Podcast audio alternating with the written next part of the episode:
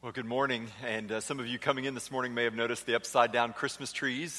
This is our third year as a church participating in the Advent Conspiracy, and we are trying to turn Christmas upside down. You have given, in the last 2 years through the Advent Conspiracy, over $60,000 to missions, and I think that is really incredible as we just reclaim the meaning of Christmas. So I hope you'll join us. There are lots of items on the trees. You can go through and look. Some of you may decide that you just want some of those items for your Christmas gift from people you love. When they say, hey, what do you want for Christmas? You can pick an item off that tree and say, get me this, because this is a gift that lasts and that makes a difference. So we hope you'll join us this year again in the Advent Conspiracy, and hope you all had a wonderful Thanksgiving. Did anybody eat too much? Anybody at all eat too much? Just a few of us. Well, I hope you had a wonderful Thanksgiving, and we're so glad you're here worshiping with us today. And if you're a guest in town for the holiday, welcome. We want to say welcome to you and to everyone. We're so glad you joined us. And from my family to you in particular, we're so thankful to you as our church family for loving us so well all the time, but especially the last week or so as our daughter Macy was not well and in the hospital. And we were very thankful for the love and the support, the prayers that you all gave. And we were very thankful that she got to come home on Thanksgiving Day. So that was a great thing as well. So thank you all for your prayers for our family. And we are kicking off a brand new series today that we are calling Arrival. Now, this series is an Advent series. And Advent is that time of the year where the church sets aside on the calendar to build up anticipation and expectation for the celebration of Christmas. Advent actually begins next Sunday. It's the 4 Sundays before Christmas, but we're going to start the series Arrival this Sunday as we kick it off and begin to turn our hearts and our minds towards Christmas. Now, I've got a question, and you have to be under the age of 7 or below to answer this question. Some of you adults who always jump in with these answers, we know you know the answer. 7 or below, who can tell me what is Christmas the celebration of? Under 7, what is it? Up in the back, I can't see faces, but I see hands. What is it? Exactly right. Celebrating the birth of Jesus. I know that was one of the Dosty girls. I just can't see which one it was. That's right. Celebrating the birth of Jesus. But one of the things that I want us to look at this Advent is that when we celebrate the arrival of Jesus, we're not just celebrating a one-time event. Now, it is true that at a particular point in history, Jesus was born in Bethlehem over 2,000 years ago. And there is certainly reason to celebrate the arrival and the birth of Jesus as he brought salvation to us, as he came and lived and taught us how to live and modeled for us. There's a lot to celebrate, but that's not the only arrival. Because Jesus didn't just come in history, but he also comes. That for many of us in this room, we have had an encounter with Jesus Christ, the resurrected Jesus. Jesus didn't just come, but he comes to us. We need him every day. We need his presence in our life on a daily basis. But it's even better than that, because his arrival isn't just about the past, and it isn't just about the present. It's also about the future. That as we think about Advent, we think about Jesus' promise that he said, I am going to prepare a place for you, and if I go and prepare a place for you, I will come and take you to be with me where I am. Not just that he came, but that he comes and that he is coming. So during this series called Arrival, we're going to look at the ways that Jesus comes to us in the past, in our present, and in the future. But before we can really celebrate, before we can fully appreciate something, we have to first anticipate it. We have to first desire it. Now, I don't know how many of you grew up in a house or were in a house this Thanksgiving where somebody slow roasted the turkey overnight. Anybody? Like somebody got up and put the turkey in the... yeah, people are doing these deep fryers like they advertise you can get it done in an hour. I'm sure that's delicious, but I love the fact that when my house starts to smell through the night like the turkey, you know, you know what I'm talking about. You're nodding your head. Like you begin to smell it, especially if somebody else is getting up and putting the turkey in the oven. Like, I'm not so sure it's a great thing if I'm the one doing it, but if somebody else is doing that, and what happens? You wake up and you already smell Thanksgiving dinner. And what happens all day long? The anticipation builds, right? There is this growing anticipation, and especially if you're not going to eat until dinner time. I mean, and that smell is just, and you're trying to sneak food, you know, from the kitchen all the time. The anticipation helps us to appreciate the turkey all the more. As a matter of fact, I'm going to confess something kind of strange about me, because really it's only when you do without something, when you sort of deny yourself the pleasure that you can fully appreciate it. We don't do that a lot in our culture. We just, if we want something, we get it. We have it right then and right there. But really, when you deny yourself something, you appreciate it all the more. So I've got this little rule that I really don't want to eat roast turkey or stuffing after the 4th of July. I get really frustrated. It's just confession. I mean, you can just judge me if you want, but you have your quirks too. So in October and early November, if somebody cooks Thanksgiving dinner, I really kind of get frustrated about that. I'm like, I can't eat that yet. Why? Because I want to do without it so that on Thanksgiving Day, I can really enjoy the meal. Can I get a witness? Y'all are looking at me like I'm crazy. There's something about doing without it that makes you appreciate it all the more. This is true in all of life. So you never really appreciated the fact that somebody else did your laundry until you had to do what? Your laundry. You never appreciated the fact that somebody else paid the bills until you had to what? Pay the bills. That's exactly right. You see, there's this truth inside of all of us that a desire or a longing is created when we deny ourselves, when we do without it. Some of you have had this experience. You did not appreciate your good health until you didn't have health anymore, right? And then the minute you didn't have health, or the minute a loved one, someone you care about didn't have health, you longed for, you desired health that you didn't know you really appreciated. Some of you had jobs, and you complained about your job, and you complained about work, and then you lost your job. You went for a while, and you were unemployed. What happened during that time of employment? Suddenly, you longed and you desired to have work again. And it wasn't just about the income. It was about your self-confidence. It was about what you could contribute. Some of you have lost loved ones. Many of you, most of you, in fact, have lost loved ones. And it's in the absence that you realize how much you appreciate, how much you long for them, how much you desire that person that meant so much for you. See, the longings in our heart are really fueled by our lack of having something, when we are denied something. I've got a confession to make to you. Really, this whole idea, some of you have heard the songs, the sentimental songs about how we wish it could be Christmas every day. I think that would be awful, right? I think that would be awful. Because if it was Christmas every day, then we'd never have Christmas. We would never really appreciate that. In fact, I've got just, since I'm already just out there about the holidays, I'm going to just go ahead and tell you something else. Some of you can relate to this. I am actually a little disappointed on Christmas Day. Aren't you?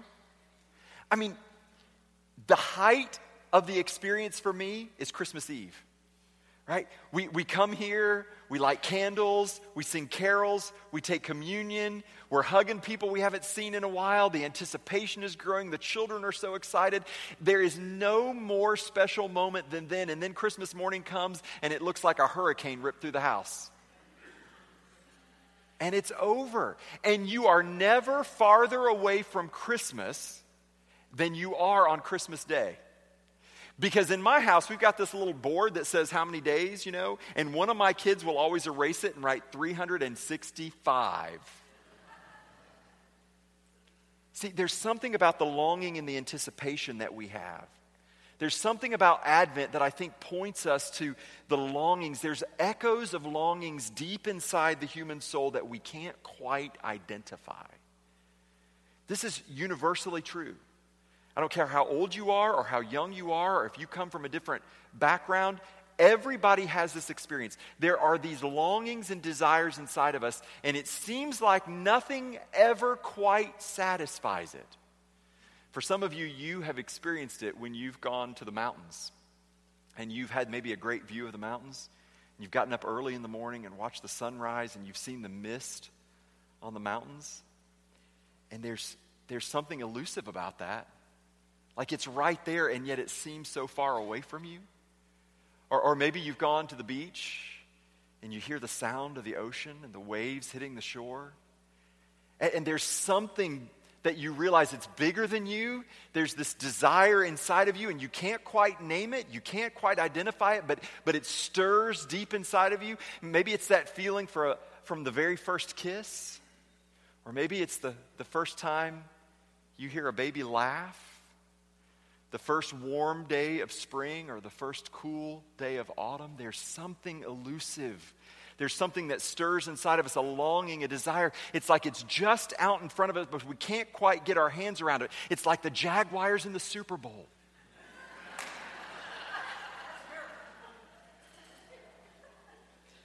It's universal. It's like an itch inside your soul that you can never quite scratch. And here's what I want to talk about as we set up this Advent series. God gave you that.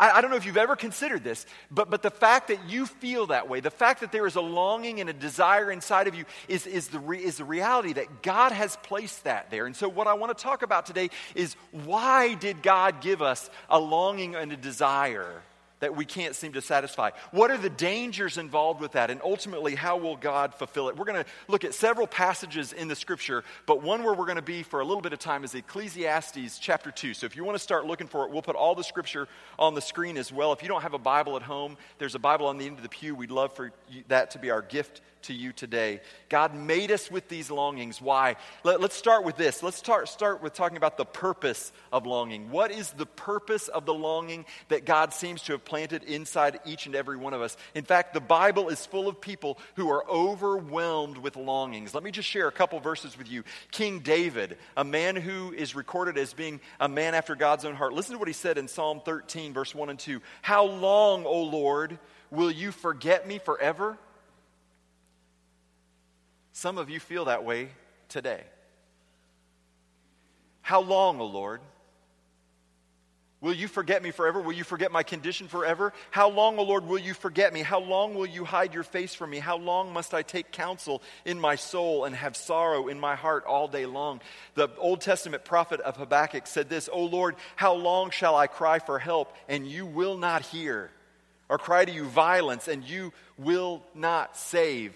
From the beginning of the Bible all the way to the end, there are constantly people who are crying out to God with a longing and a desire in their heart, and God doesn't seem to satisfy it. God doesn't seem to answer that prayer. And it's not because they're not faithful, and it's not because they don't love God. There is something else going on. Because there's a purpose behind the longings God has placed inside the human soul. Every longing is a reminder that we are waiting on God. Every desire you've ever had is a reminder. It's a road sign that says you ultimately, the thing you ultimately want, the thing you ultimately desire, the thing you're ultimately waiting for, isn't a spouse, and it isn't good health, and isn't a certain amount of money in the bank account. Ultimately, what you are waiting for is God. C.S. Lewis famously said, if I find in myself a desire which no experience in this world can satisfy, the most probable explanation is that I was made for another world.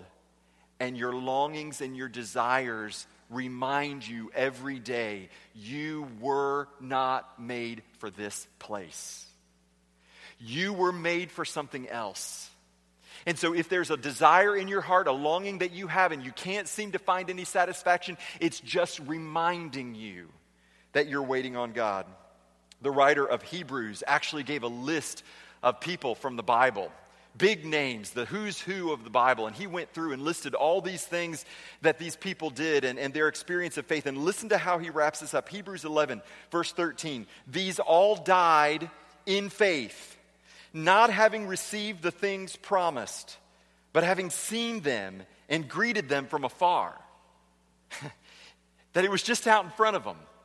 They saw it, but they never actually grabbed it. They were never actually able to experience it. And having acknowledged, listen to what they reasoned, having acknowledged that they were strangers and exiles on earth, for people who speak thus make it clear that they are seeking a homeland. They all recognized that the reason they couldn't finally grasp what it was that they desired, the thing that they were longing for, is because it wasn't going to be found here. They were aliens and strangers. If they have been thinking of that land from which they had gone out, they would have had opportunity to return.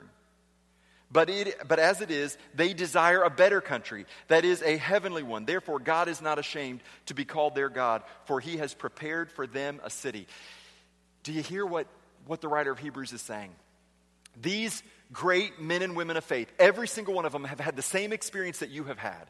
There have been longings and desires deep inside of their soul that God put them there, but they recognized and understood that there was nothing on this earth that was going to finally satisfy that longing and desire. And so they didn't put their hope in the things of this world. They understood that that longing and desire was pointing them to something higher, someplace else. And they didn't go back and try to medicate their longings and desires with the things of this world. They instead looked forward to the home that God had prepared for them, where every desire would be met and every longing would be fulfilled. Have you ever considered what your unfulfilled longings are really about? Have you ever thought, what is it that I really, really want? I'm not talking about the thing. I'm talking about the thing behind the thing. You see, it's not just that you want a new house, a nicer house.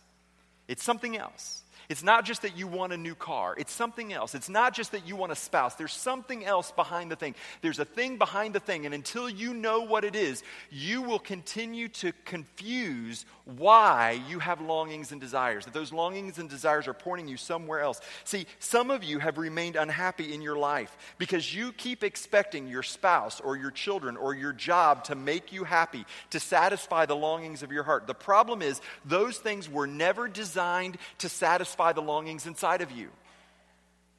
Your spouse, as good as he or she may be, was never intended to satisfy the deepest longing and desires of your heart. Your job, no matter how great it may be, was never intended to bring you ultimate satisfaction. And so you live in a constant state of frustration. You live in a constant state where you're constantly looking and you think you finally got it, only to be disappointed, and then you trade the spouse in for another one, or you trade the job in for another one, or you trade the car in for another one. Some of you are sitting with people and your expectation of them is that they would satisfy the deepest longing and desires of your heart, and you owe them an apology because they were never meant to satisfy that. That longing was placed inside of you to point you to God. That is the purpose of the longing God has placed inside of you. And when we don't look for our satisfaction in God, it leads us to the pitfall of longing. And the pitfall of longing is this: our attempt to satisfy our longings with anything other than God. That's the pitfall. It's the pitfall of every longing. Any desire you have that you try to seek to satisfy with something other than God, you just fell into the pitfall of longing. Let me tell you the story of a man, famous man, the wisest man the world has ever known, the richest man who has probably ever lived. His name is King Solomon. You can read a lot about him in the Old Testament. Towards the end of King Solomon's life, King Solomon wrote a very revealing autobiography called Ecclesiastes. And I want to invite you to open up with me to Ecclesiastes chapter 2 and see what King Solomon had to say as he realized that he had fallen into the pitfall of longing. Now, let me just remind you, King Solomon had more money than you'll ever have. He was smarter than you'll ever be. And he had more wives than you'll ever want. Listen to what he said, Ecclesiastes chapter 2. I said in my heart, okay, this is Solomon talking to himself. I said in my heart, come now, I will test you with pleasure.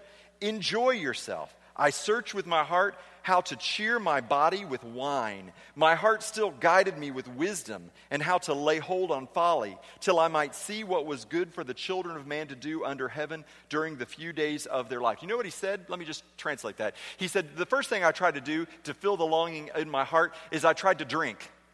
And I did it responsibly, and I did it irresponsibly. And then he goes on, he said, and I made great works.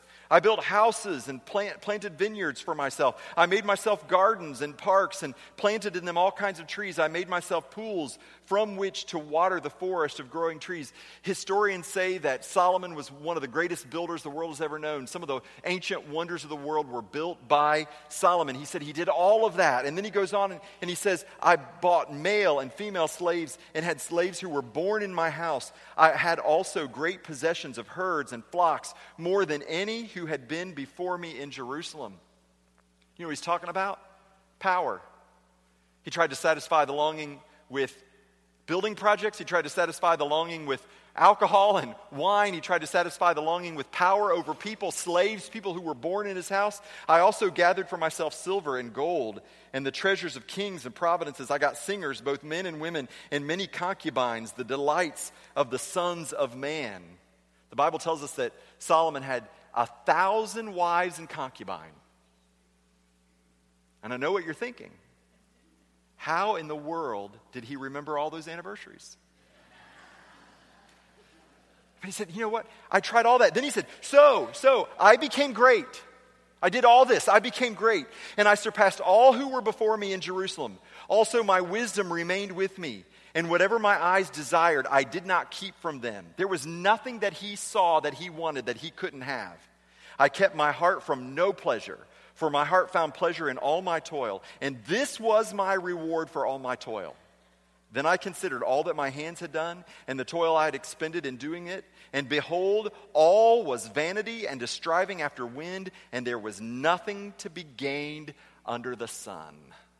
The richest man who ever lived, the wisest man who ever lived, he said, I couldn't build enough, I couldn't drink enough, I couldn't find enough women, I couldn't have enough power, I couldn't own enough stuff. But we don't even have to go back as far as Solomon. We don't even have to go back to the Bible. Listen to what the actor Jim Carrey said. Jim Carrey said, I think everyone should get rich and famous and do everything they've ever dreamed of so they can see that it's not the answer. English actor and comedian Russell Brand said this. I thought it would be good to be rich and famous. It'd be good to have stuff and have money and be invited to the party. Well, I've been invited. I've been in. And we're having this chat in this Swish private men's club in East London. It's super cool. There's bare brick walls and everyone is double good looking. But I've been inside now. I've seen the other side of the looking glass and it ain't flipping worth it. It doesn't feed your soul. I still feel empty inside. Huh. What did Russell Brand say? What did Jim Carrey say? They said exactly what Solomon said. You can try to satisfy it with all the things that earth can give you, and you will fall into the pit. And I just wonder how many of you have fallen into the pit. What are you pursuing to satisfy your longings that you know, you already know it will never bring ultimate satisfaction to you? You already know that thing has an expiration date on it. Good looks will only last so long. That job will only last so long. That car depreciated the minute you drove it off the lot. What is it? How have you fallen into the pit? Listen to what the psalmist said, Psalm 73, whom have I in heaven but you? And there is nothing on earth that I desire besides you. Psalm 63:1. Oh God, you are my God. I shall seek you earnestly. My soul thirsts for you in a dry and weary land where there is no water. The thing that my soul desires cannot be found here. Because I live in a dry and thirsty land, there is no water, there is no satisfaction for my soul, because I was not made for this place. The longing is pointing me somewhere else. So this brings us to the promise of longing. And I think we see the promise of longing best in the Christmas story, which is why I love the Advent season. Mary and Joseph, you're familiar with the story. Young teenage girl, probably no more than 16, 17 years old. They're forced because of the government census to go to a place that was not their home. The child is born in a stable. 8 days after the birth of Jesus, Mary and Joseph, being good Jewish parents, knew they had to take the baby to the temple where he would be dedicated and circumcised. And we get to a part of the Christmas story that honestly we often overlook, but I want us to look at it today because I think it speaks to the promise of the longing in our heart. You see, there was an older couple in the temple, a man named Simeon and a woman named Anna. They were near 100, their 80s, 90s, 100. They were elderly people. And the Bible tells us that they had been waiting for their entire lives. The anticipation and the longing had been building up in their hearts. And so Mary and Joseph come in with this baby, just like hundreds of people have come in with hundreds of babies before. And they bring Jesus into the temple, and Simeon, the priest, is there to perform the dedication. And this is what the scripture says, Luke chapter 2, verse 25. Now there was a man in Jerusalem whose name was Simeon, and this man was righteous and devout, waiting for the consolation of Israel, waiting and waiting and waiting, year after year, decade after decade, every baby that came in, waiting for the consolation of Israel. And the Holy Spirit was upon him, and it had been revealed to him by the Holy Spirit that he would not see death until he had seen the Lord's Christ. Now, the last time a prophet had spoken was 400 years before. There were faithful men and women who were born, lived their lives, and died, and never saw the fulfillment of this promise. But Simeon believed because God had told him, Simeon, you're going to see it. And he'd lived his entire life waiting for this day. And he came in the Spirit into the temple. And when the parents brought in the child Jesus to do for him according to the custom of the law, he took him up in his arms and blessed God and said, Lord, now you are letting your servant depart in peace according to your word, for my eyes have seen your salvation that you have prepared in the presence of all the people, a light for revelation to the Gentiles and for glory to your people Israel. I can die because I've seen him. And Simeon never heard Jesus teach.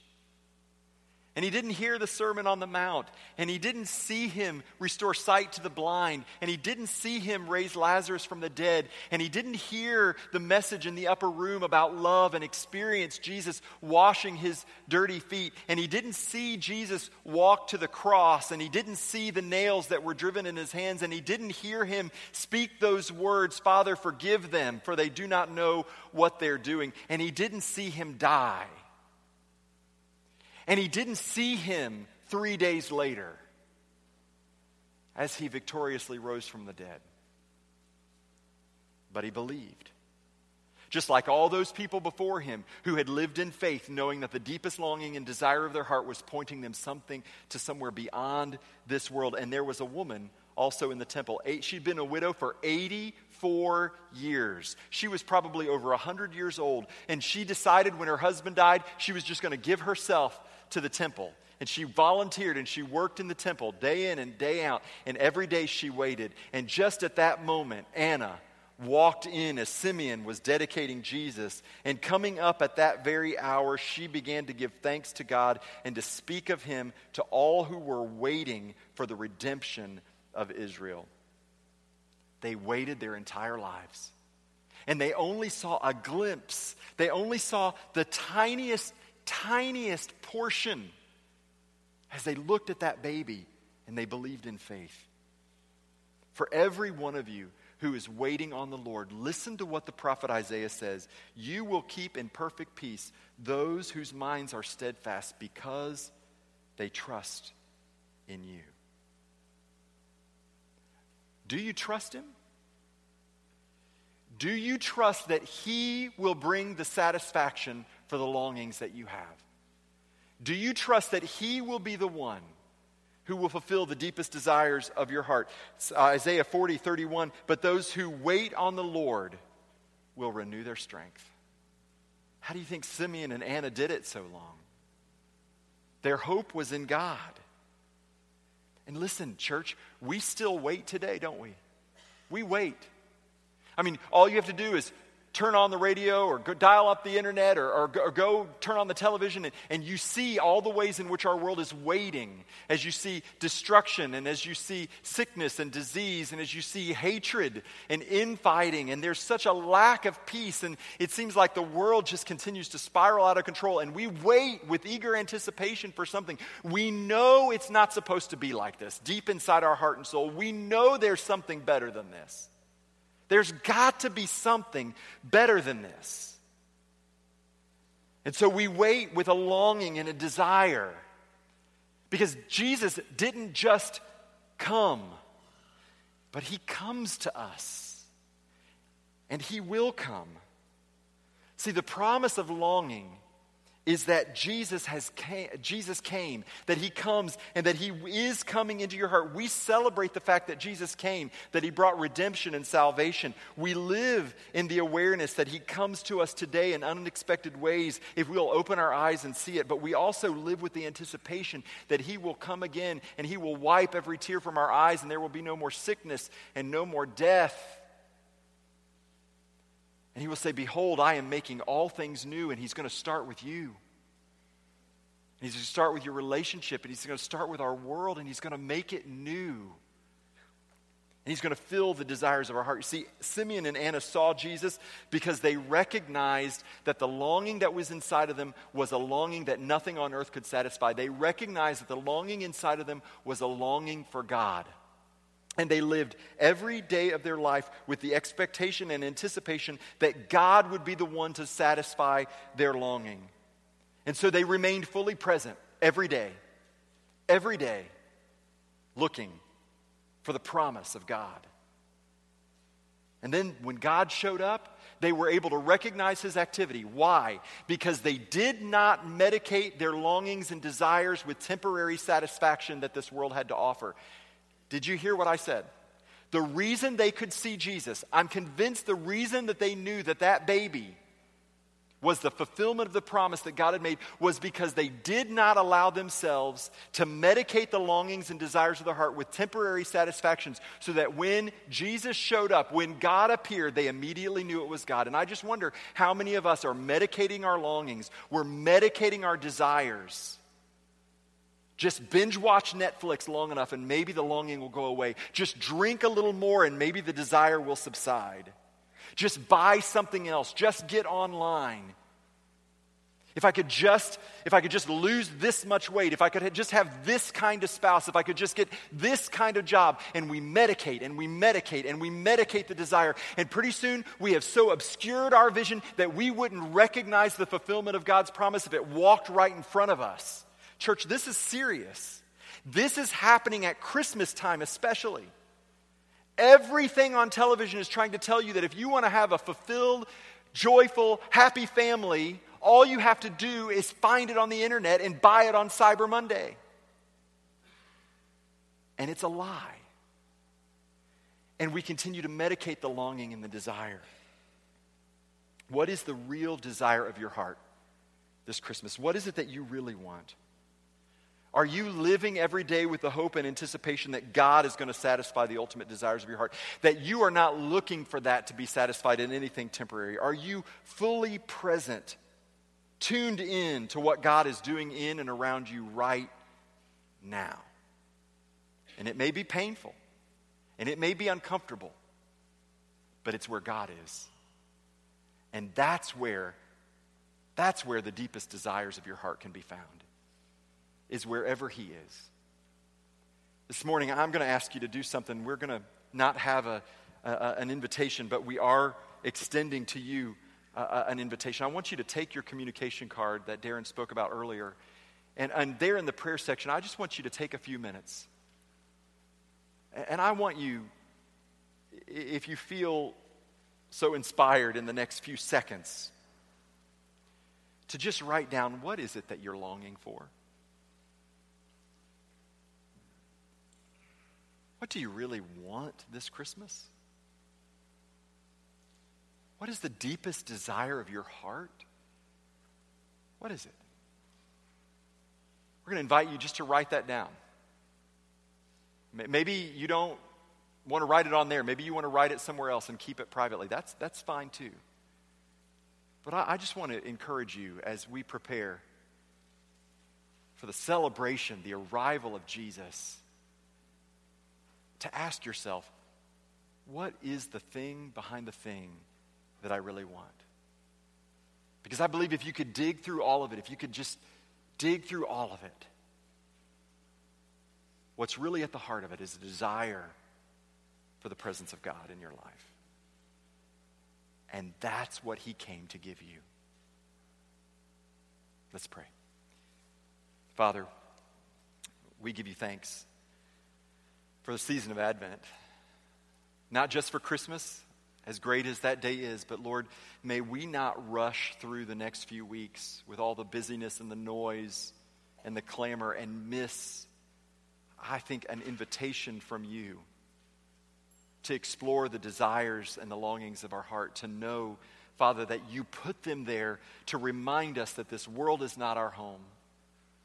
You put them in us to remind us that you are longing for us just as we're longing for you. Lord, may that be the driving force in our lives, not just at Christmas time, but all year long. Father, would you help us to avoid the pitfalls of our longings? Help us not to medicate them with temporary satisfaction. But Father, help us to see the promise in every longing fulfilled in Jesus Christ. Lord, I pray that this Christmas will be more special than any of us have ever had. Not because we get what we want, but because we get you. And we know and are convinced that you are enough. We pray this and ask it in Jesus' name. Amen.